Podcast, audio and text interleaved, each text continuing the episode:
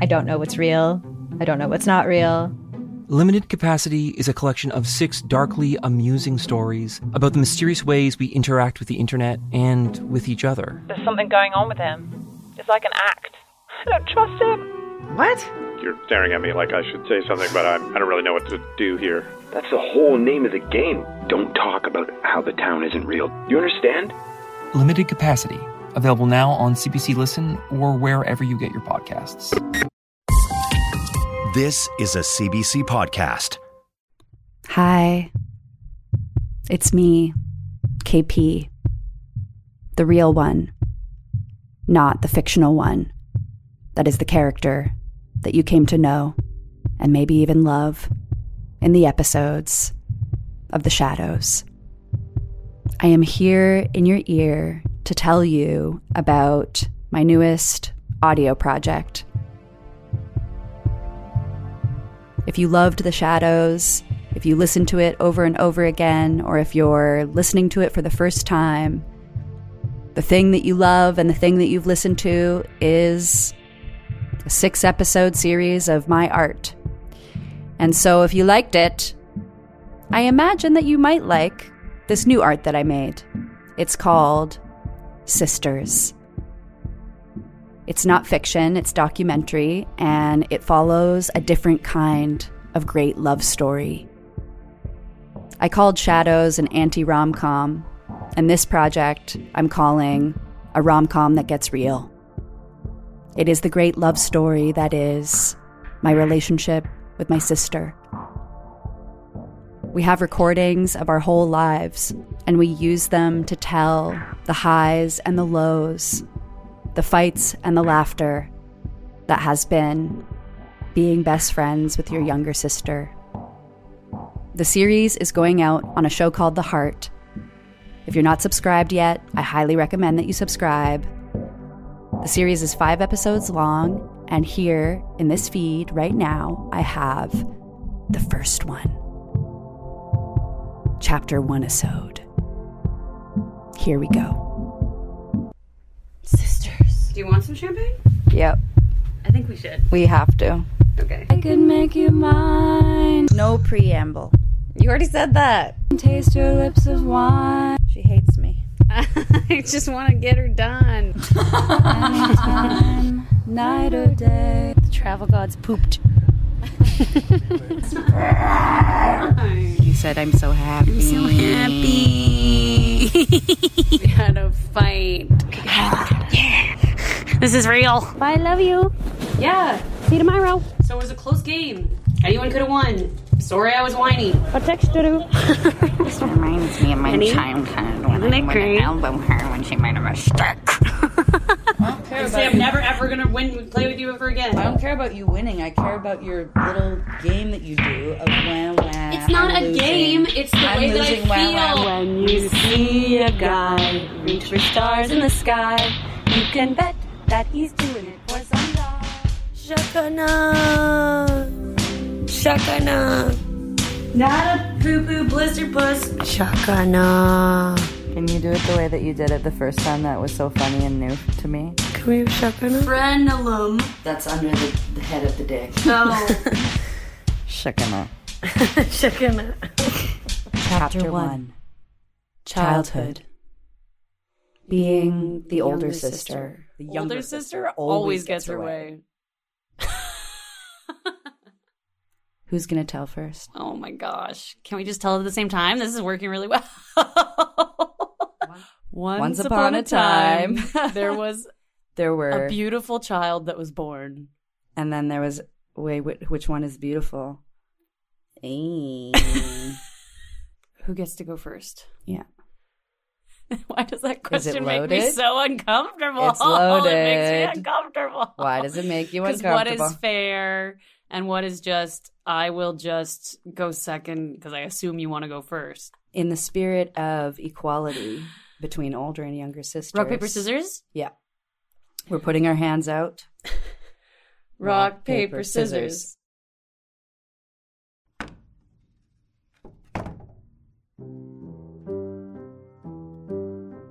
A 10 year old girl wakes up at 5 a.m.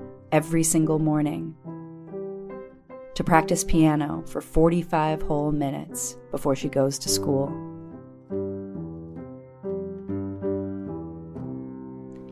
For the first two years of her life, she played in a playpen while her daddy practiced guitar for eight hours a day. Sometimes he would take breaks to crack a beer and roll a joint with his brother Mark. Sometimes he would take breaks to change her diapers, to bring her to the park, push her on the swings. Mr. Mom, he would proudly call himself. It was 1986, and there he was, a baby boomer man with feminist inclinations. Kaitlin and Mary Prest. You wonderful person, you. Kaitlin married Prest. Me. I was Daddy's little girl. And then Natalie was born. I see Nellie. Nellie? Yeah. You're smiling, Nellie. Yeah, yeah, yeah. You're smiling, Nellie. Da- Daddy, could I have? Come on, Apple. I mean, Kate, come on. Oh, I don't want to. With the arrival of the second kid, Daddy finally bit the bullet about trying to be a classical guitarist and went to teacher's college.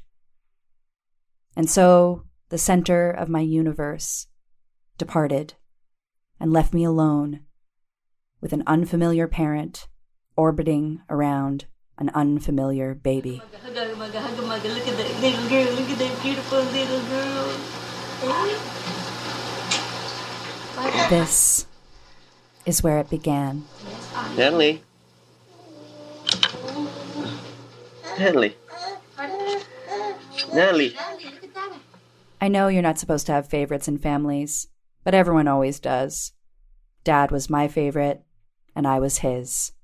And so, just like him, I was disciplined. I worked hard. I worked hard at what was most important in my family music.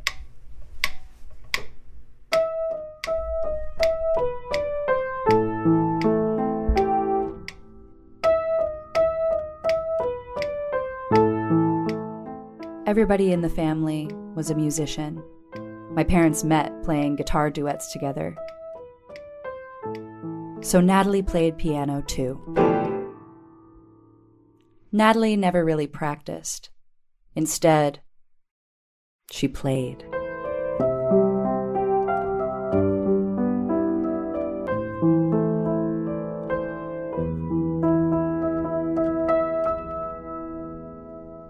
Every year we perform at the Kiwanis Festival.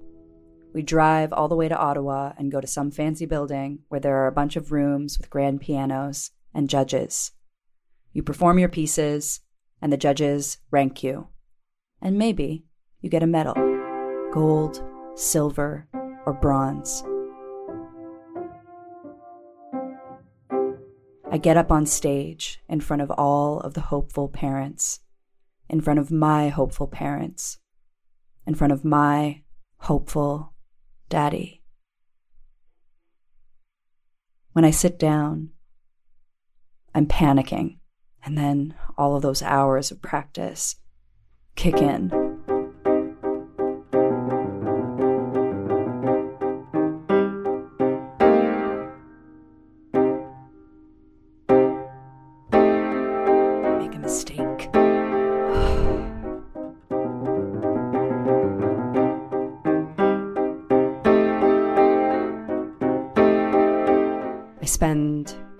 Rest of the performance freaking out about it.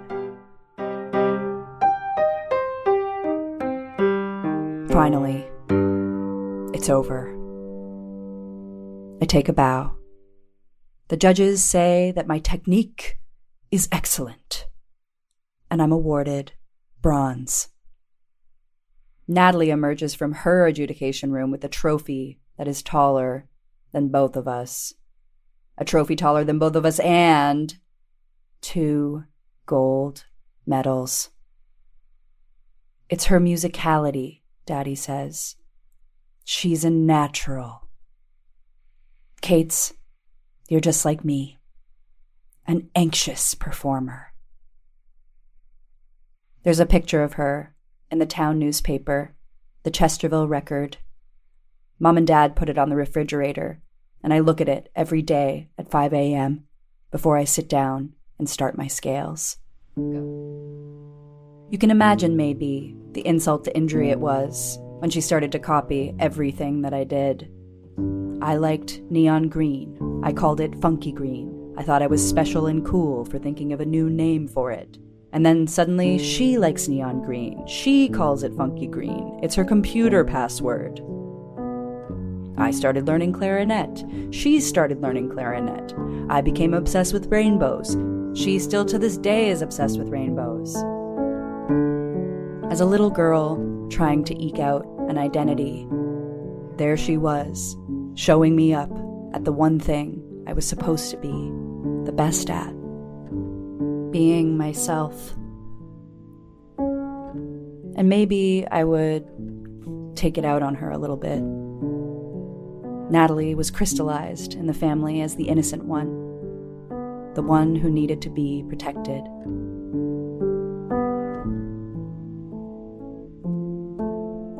We talk about sibling rivalry, but I've always suspected that I'm the one who was in a sibling rivalry. Natalie was just enjoying living her life. What do you say, Natalie? Bye. See? One thing I have to say for the Wait, Natalie was going to say something. What, Natalie? Um, I'm gonna be eight in um. No, Two months.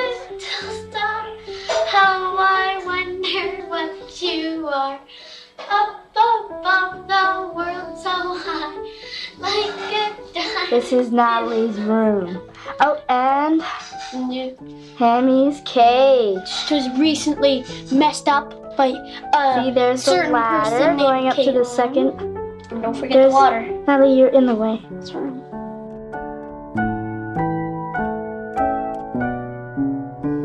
I'm 16, she's 14. She wants to borrow my suede boots. These boots are my pride and my joy. They go up to your knees, they have fake sheep's fur popping up around the rims, and their laces have pom poms at the end. They're stylish in a strange kind of way. In my strange kind of way. I do not, under any circumstances, want her to borrow these boots. But I also don't want to be a bitch ass cunt. Okay, fine.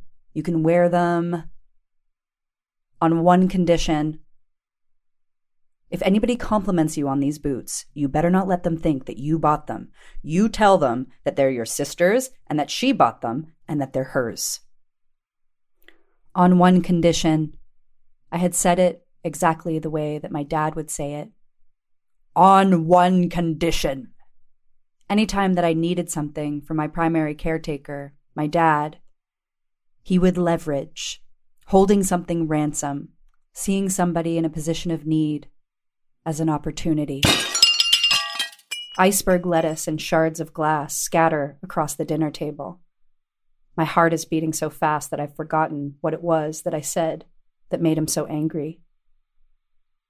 Clean that up. I look at him, wondering if he's serious. Mom and Natalie are deer in headlights still. What? You broke my bowl. I look over desperately at Mom and Natalie, looking for some backup that this is totally insane. Natalie is staring down at her plate. Mom is staring wild eyed at Dad. No one says anything. Well, I do. What the f? It would happen so quickly, like a match sparking into flame over an invisible cloud of gas. One second, he was a grown man, my dad, and the next second, he was the rage. Since becoming a teenager and realizing that my dad was a deeply flawed man and not God, or as we called him, the master of the universe, Dad and I went from being best friends to being mortal enemies.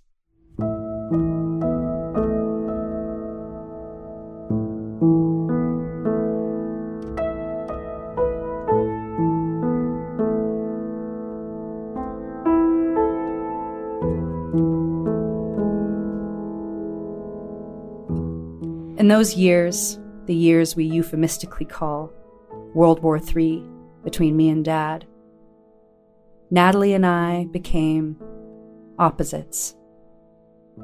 I was the bad kid, she was the good kid, the normal kid, the wholesome kid, the American Eagle jeans and root sweater wearing kid. Maybe when she saw how things went between me and Dad, she didn't want to be like me anymore.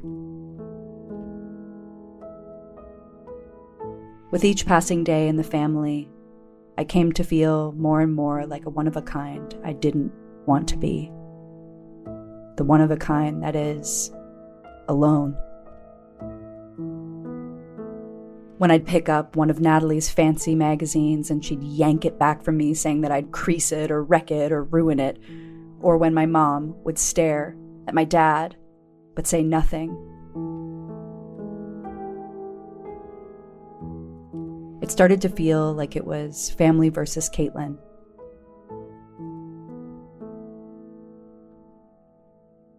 I'm sure that in those years, there were moments of fun, magic, beauty, and love between my sister and I. The sad thing is that I don't remember them. Decades in the future, a therapist will tell me that trauma creates black and white thinking. That in order to protect yourself, you have to see things as all bad. And maybe that's what I did.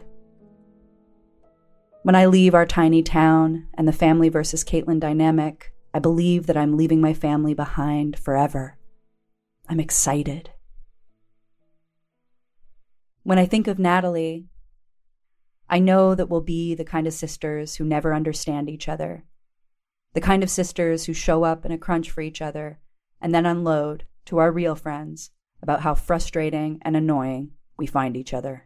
Her life is a disaster. She doesn't have any kind of job security. She hangs out with deadbeats. She's she a doesn't total automaton. shave her armpits. Her friends are so boring. It's I want to scratch my eyes out after five minutes of conversation with The them. kind of sisters who share a mutual disrespect of one another's life choices. It's sad the way she lives her life. The way she lives her life.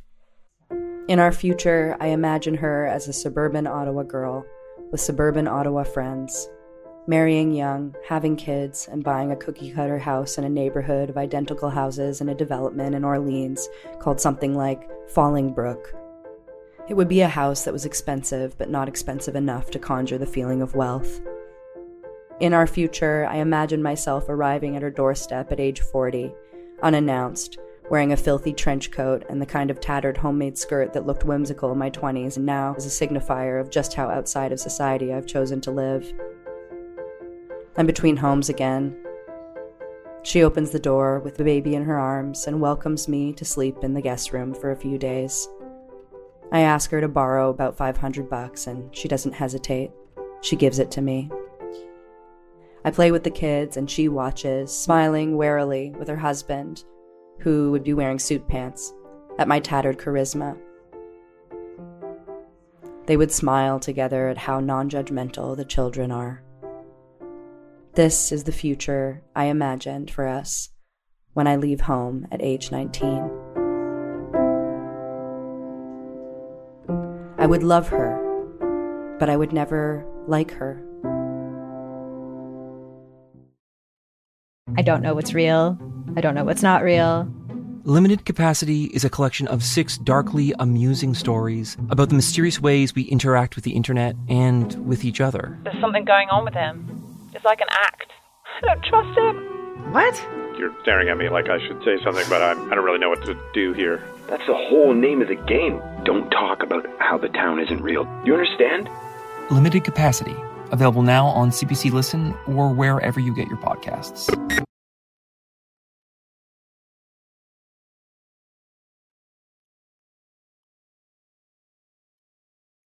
Chapter 1 Childhood Being the little sister. Keep, keep riffing. The little sister never gets her way. Am I still doing chapter headings or just. Yeah, yeah. Okay. Chap- Kaitlin's way is the best Kaitlin and Natalie's childhood. Kaitlin and Natalie. Not Natalie and Kaitlin. It's Kaitlin and Natalie.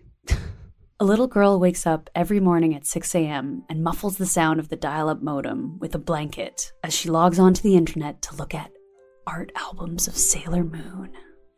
Her sister is upstairs practicing her triads.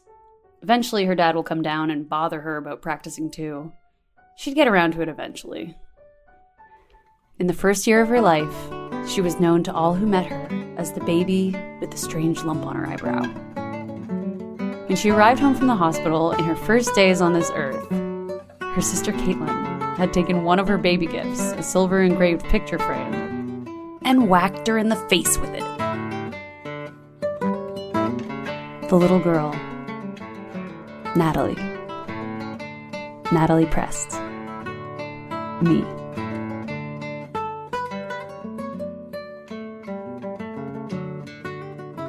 You're not supposed to have favorites in families, but everyone always does. Kaitlin was my favorite.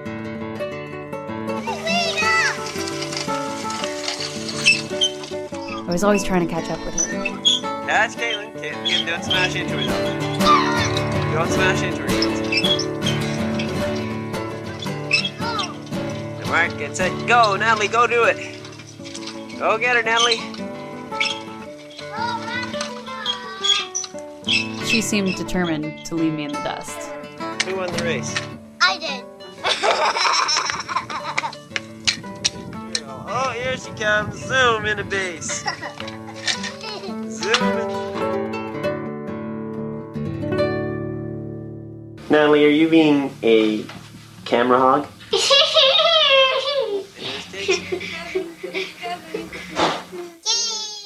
Uh, Cheese. Cheese.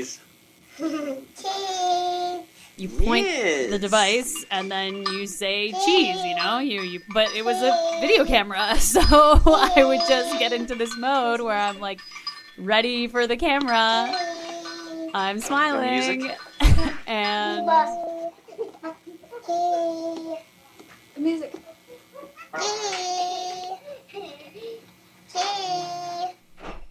yeah, I mean I loved I loved the spotlight. Green, yellow. Aren't you mixing there, Kate? She was my idol. Kate. She was Yes.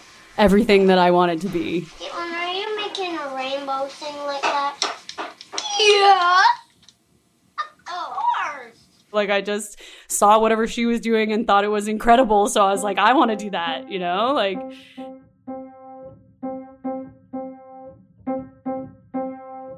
So we're in the car. Mom, Dad, Kaitlin, and I. The back seat of this Oldsmobile is where we spent so many joyous moments in our childhood. Family road trips, singing the same songs over and over, listening to cassette tapes on our matching Walkmans, reading Goosebumps, and playing license plate car games. Today, the mood's a little different. We spent the day at the Kiwanis Music Festival. I got three gold medals around my neck, and there's a huge trophy in the trunk. Mom and Dad have been raving about how proud they are of me. I look over at Kaitlin with her bronze medal around her neck. Her arms are crossed, and she's scowling at the countless rows of cornfields passing by. The smell of cow manure fills our nostrils as we watch the massive tractors spewing fertilizer over the fields. Her anger fills the entire car. Ugh. I practiced so many more hours than her, but she gets a trophy? It's not fair. Do you think I actually said that? Did I actually say that? I mean, I remember you saying like it's not fair or something about the hours, the amount of hours that you put in compared to I said that? I think you did. Oh. We sit in silence on what feels like an extraordinarily long journey back to our rural home. But that wasn't the end of it. Kaitlin was the bigger sister, and she always made sure that I knew it. That meant that she was the star. She was the artist. She was the winner. Can you do it like um, repetitively. Like she was the star. She. Oh, okay. That meant that she was I'm the star. to be the star. She I'm was the artist artist. in the family. She had to be the winner all the I've time. been alive for two whole other years. Of course, I should win every race. She was the boss. We're playing My Little Ponies. We have about 150 of them. She is performing as all of the ponies, and I get the role of dog. Friend to all the ponies. Like, I run around on my hands and knees and say, Arf. She's putting on a dinner theater party. I get the role of butler. I serve the appetizers and drinks to her and all of her friends. The thing is, even though butler is not the role I would choose for myself, or pet dog, or countless other variations on this Prop exact guy, theme. Stepsister number two, backup dancer. Kaitlin was just just vivacious, sparkly, like so animated, so expressive, so center of attention, like like dominating the room, like whatever room she'd walk into, it would just be people would be magnetized and and and I mean I guess I I I fell in love with watching her be her, you know, like she always had some crazy new idea of how to spend our time. Let's write a choose your own adventure book. Let's turn the living room into a theater. Let's choreograph a puppy dance to this Roy Orbison tape. Let's make our own paper dolls. Let's read every book on this bookshelf. Let's climb up on top of those huge rocks and Let's make picket signs for the teacher strike and walk up and down the driveway. Let's wear mom's lingerie and stuff our training Let's do bras. each other's makeup and paint each other's Let's go into the garage and smoke dad's cigars. Let's snoop around in mom and dad's closet and see what oh we can God. find. What are these magazines? I admire her big dreams for what we should do with our time. I kind of like that she always knew what to do all the time.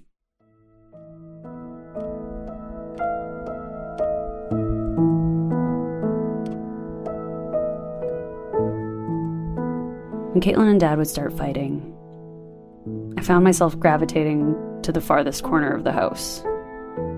I felt like the dog cowering under the coffee table in the corner when the vacuum cleaner was so overwhelmingly loud, took over the entire bottom half of the house. I felt powerless. I love my family so much, but when they fought like this, I felt torn inside. How can I protect my sister but also be my daddy's little girl? How could I do anything to make it stop? Kaitlin was going through a phase where she didn't want to be touched. The only way she would let me touch her was if I offered to give her a massage. I wanted to show her that I was on her side. It was kids versus parents. And for a while, it felt like it was working. We got close. Even though we were teenagers, we were obsessed with 1980s cartoons Rainbow Brite, My Little Ponies, and our all time favorite, Jem and the Holograms. When DVD box sets got invented, we bought all three seasons and did our first TV binging of our lives. When I was obsessed with O Town, and the group of my supposed friends in my grade all bought tickets to go to the concert without me, she was furious. Kaitlin got her best friend to buy a ticket, and we went the three of us as a rival posse, even though she didn't even know who O Town was. When she wanted to get out so badly, when she went away for university, she wasn't only leaving the tyrannical rule of dad and a seemingly unsympathetic mother, she was leaving me, her sister. She was leaving me behind. My final year in high school, grade 12, top of the school. We lived in the country where there was no such thing as public transportation. Before Kaitlin left the nest, she used to drive us. To be honest, I didn't really miss dragging her out of bed in the morning and then desperately clutching the seat as she sped so fast down the dirt roads that she turned an hour long commute into a 40 minute panicked NASCAR race. I drove myself to school at my own pace and even got to use the bright green Firefly to drive my friends to Wendy's during lunch hour.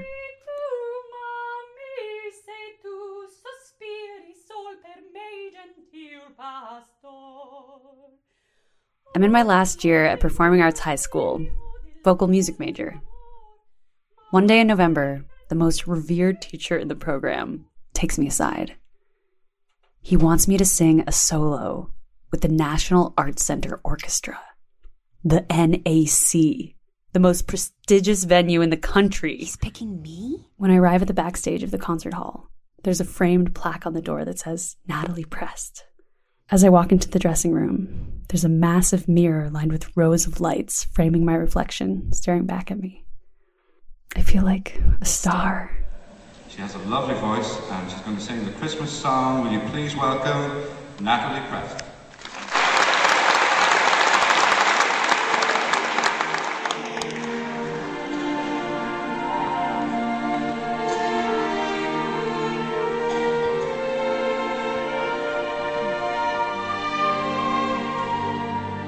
I'm on stage, looking out into the crowd.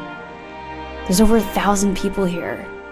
I know that my family, my biggest fans, are out there cheering me on. Except my sister.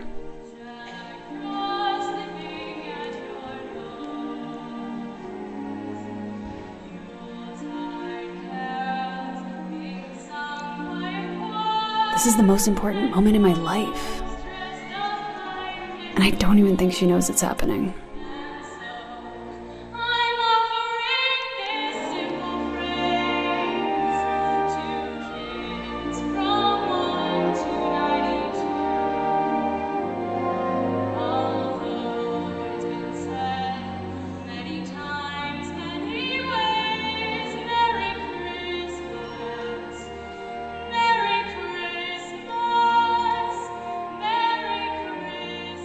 Been three months since she left for university, and we haven't even talked on the phone. I wonder what she's doing. What's happening in her crazy Montreal life?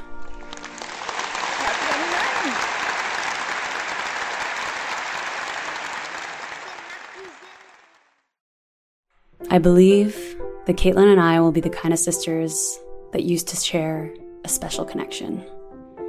A connection that I value so dearly, I keep a locket that I wear daily to remind myself of what it was like to live by her side every day, laughing and scheming all the ways we could have fun together. While the matching locket that I gave Kaitlin rusts in the bottom of an old trunk covered in mysterious decaying food. She will live in the most beautiful house, the kind of house where each tile in the floor is hand selected it's her retreat from the existence of normal life, and it's a haven for artistic dreaming, dancing, frivolity, and enchantment.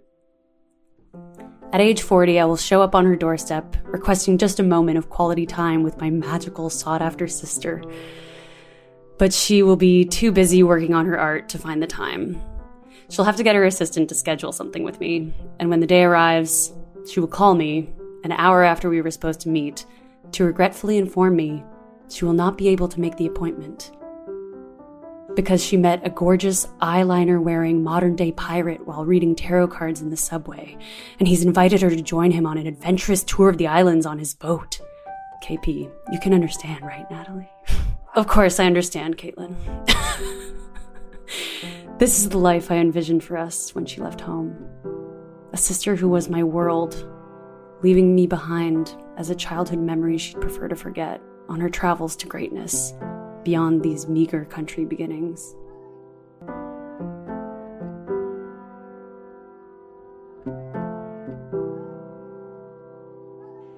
How how did it happen? Like did you call me and say you know, were you like, "Hey, I want to come visit," or did I tell you like what, or did I invite you to come? Yeah, I just remember it was in your The residence. Yeah. But, I, But don't I don't remember. remember. Yeah. I mean, it would be better for the story if I, if I called you. Should we pretend? Yeah, we could do that. Um, okay, so just for the listeners, um, this is a reenactment of what of something that could have happened, but we're not sure if it did. The phone would ring, and Dad would he would do his thing, his the way he does it. Natalie, Natalie, Natalie, fall through. Okay, Dad, I got it down here. Okay, Dad, I got it. Hello? Natalie. Kaitlin? It's me. Oh my god, I haven't heard from you in so long. I know. What's I up? What's going on? I have a fucking crazy idea. What's up? You want to come to Montreal? When I got to Montreal, she showed me how to smoke a bong for the first time. We got so high we were laughing at everything together. Singing with her friends playing guitar, and then her rubbing my back to make me feel safe when I felt overwhelmed and paranoid being in this strange place with all these new forms of stimulus. Showing me the strip where I first walked by Cinema d'Amour and almost went into a strip club, but instead Kaitlin took me out and we danced the night away in a dark techno club. It was incredible. We were hungover from the night before, just walking down Saint Laurent, when we decided to take a break. We sat down side by side on this wide stoop. Our bare knees were parallel as we watched the passersby and took a breath. She looked like a goddess. Her hair was always so curly, and it was hard not to admire how luscious and large it was. She had a way of making messy look magic. She always had some kind of stain painted on her lap from not being scared to get soiled by life and having more important things to do than laundry. She rocked whatever piece of fabric she found on the side of the street or paid for in a thrift shop if she was feeling extravagant. Like the worn tarot cards that she read, she looked enchanted and worn down by the magic of being loved. I was still in my long blonde hair phase, blow dried and straightened because I couldn't handle the unpredictable nature of letting the soft waves in my hair dry on their own. She just looks at me and says,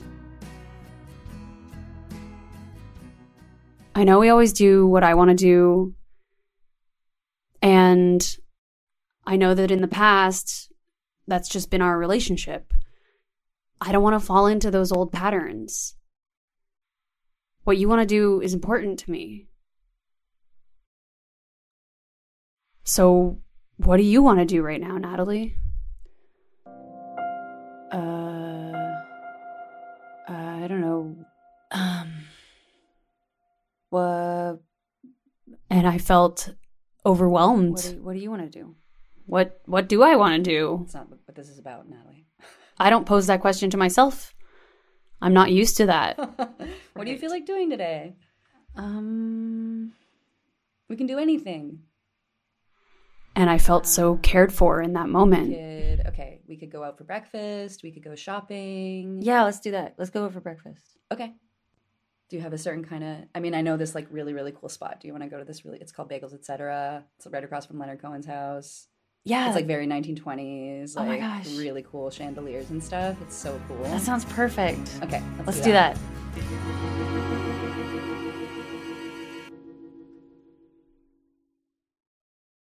You just heard episode one of Sisters, chapter one episode. If you want to know what happens next, subscribe to The Heart and listen to the whole series. Sisters is another Mermaid Palace project, and it was created by Kaitlin Prest and Natalie Prest. You heard guitar in the episode by Greg Prest. You heard piano played by Kaitlin and Natalie Prest. Our editor is the incredible artist Deborah Sharinde. Our researching producer is Ali Pinel. Sisters design is by Jen Eng. And Sisters is a production of Mermaid Palace, CBC Podcasts, and Radiotopia. Subscribe. You're going to love it. I promise. Okay, bye.